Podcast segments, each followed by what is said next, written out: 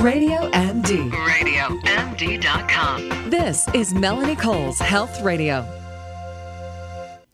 Ayurveda is one of the oldest systems of medicine originating in India, and it's recognized what has taken conventional medicine hundreds of years to figure out. My guest today is Dr. Taz Bhatia. She's board certified physician specializing in integrative and emergency medicine, pediatrics, and prevention with an expertise in women's health. Welcome to the show, Dr. Taz. So let's talk about Ayurveda. People don't even really know what it is and what its origin is. Been around for a long time. I know. You know, I'll have patients come into the office all the time, and a part of our workups include an Ayurvedic diagnosis. But it's actually a pretty old system of medicine. It originated in India.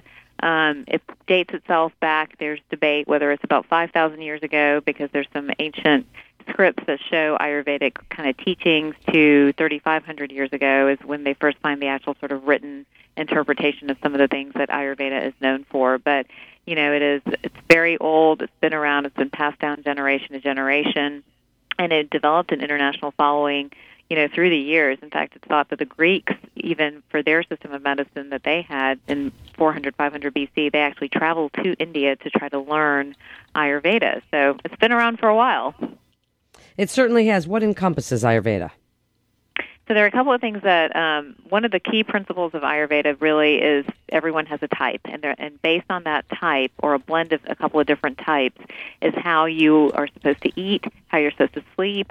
It kind of describes your personality even to a certain extent, and all the prescriptive remedies, whether they're herbs or food-based remedies or lifestyle changes, are all very tied to what type you are and everything that they use was basically from nature. So it was a lot of using food as medicine, which is a big platform for me, or using herbal remedies um, to really get the body back in shape.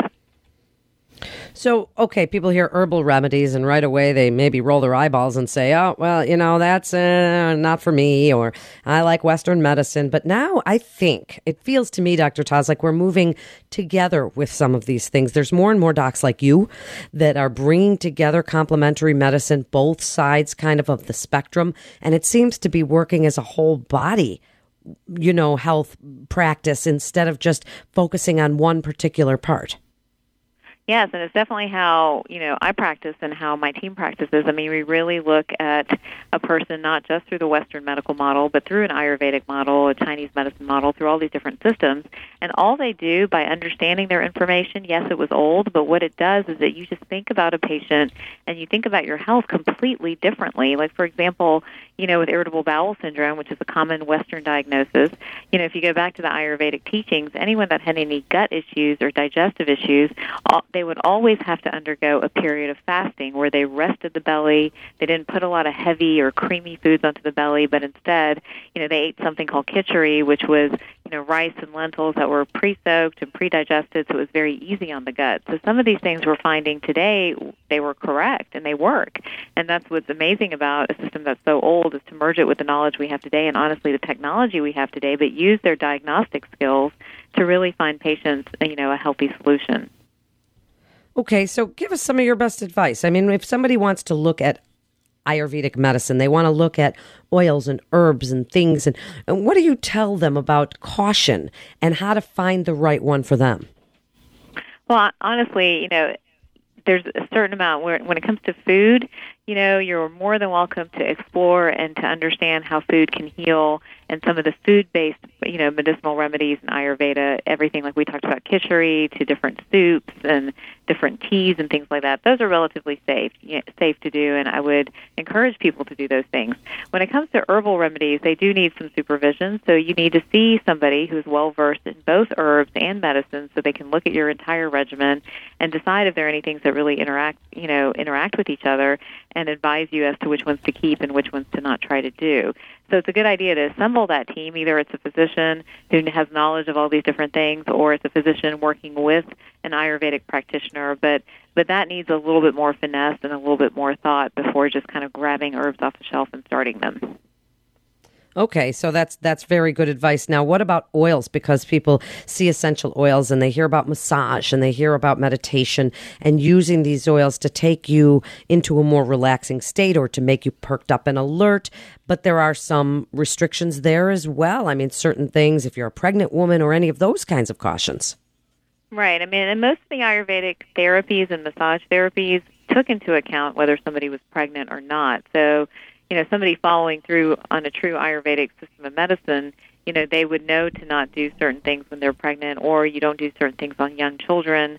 You know, so so I mean, a lot of that is already there in the literature, and a, again, a good practitioner would help you. But the meditative practices for the most part, can be used across the board. So there are particular types of massage that are common in Ayurveda. You know, there are different types of, um, you know, you know, meditation practices that are common in Ayurveda. You know, there's something called Shirodhara, which I love, where you drop hot oil on your forehead and it takes you instantly into a relaxation state. You know, that can be universally done. But again, you know, if you're if you're pregnant, you have an immune system issue, you have a young child, that's when you have to, you know, really get kind of get your get a blessing before you try any of these therapies. Well, that's a good that's a good thing to note. And how do you find somebody who can help you with this?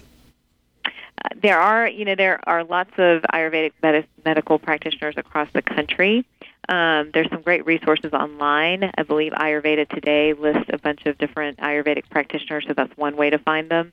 Um, looking for people that specialize in things like Marma therapy, which is an Ayurvedic therapy, or Shirodhara, which we just talked about, um, or you know even Panchakarma. You know these are some modalities used in Ayurveda that if you search locally within your region, hopefully you'll be able to find some people that are actually doing those.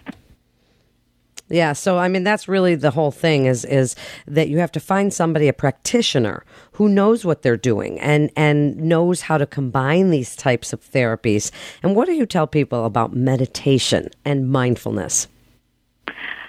You know, meditation, we know. I mean, we know in the research, we know through experience, we know what a profound effect it has on our health. I mean, we know it lowers blood pressure, it improves heart disease, it helps anxiety and depression. But here's the catch with meditation.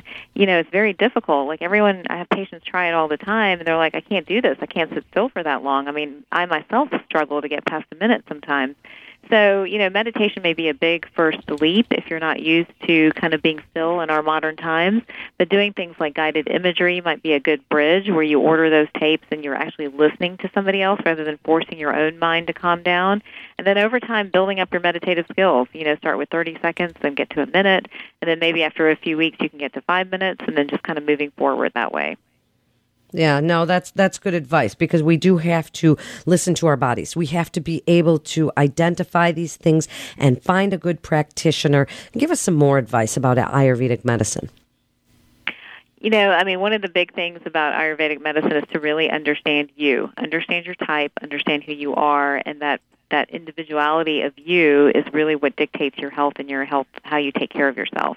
So, for example, you know, they divide people into body types. There are people that are tall and thin. There are people that are more rounded. There are people that are heavier, and each of those need a specific diet. So I, I tie it back to our modern day conversation about who needs to be gluten free, who needs to be dairy free, you know, who needs to be vegan or vegetarian. All of that's very individual. So it's trying to, uh, you know, it helps. I feel like the the real role of Ayurveda, where it's helpful, is I think in trying to understand people as individuals, not as a part of a, a mass population or not as a part of a clinical trial, but that they're individuals. And by understanding that, then they can you figure out their diet, their supplement regimen, their sleep pattern, their personality and emotional issues that can dictate kind of how their how their life plays out and patients feel really empowered after that conversation and really able to move forward. So I think the biggest thing I can tell somebody about Ayurveda is to learn more about it, try to understand what type they are and try to tie that type into how they eat, how they choose to live their life because all of that as we know today has a direct impact on your health. It certainly does, and how beautifully put. What a great guest you are. And you can see more about Dr. Taz at drtaz.com or centerspringmd.com. This is Melanie Cole. Thanks so much for listening, and stay well.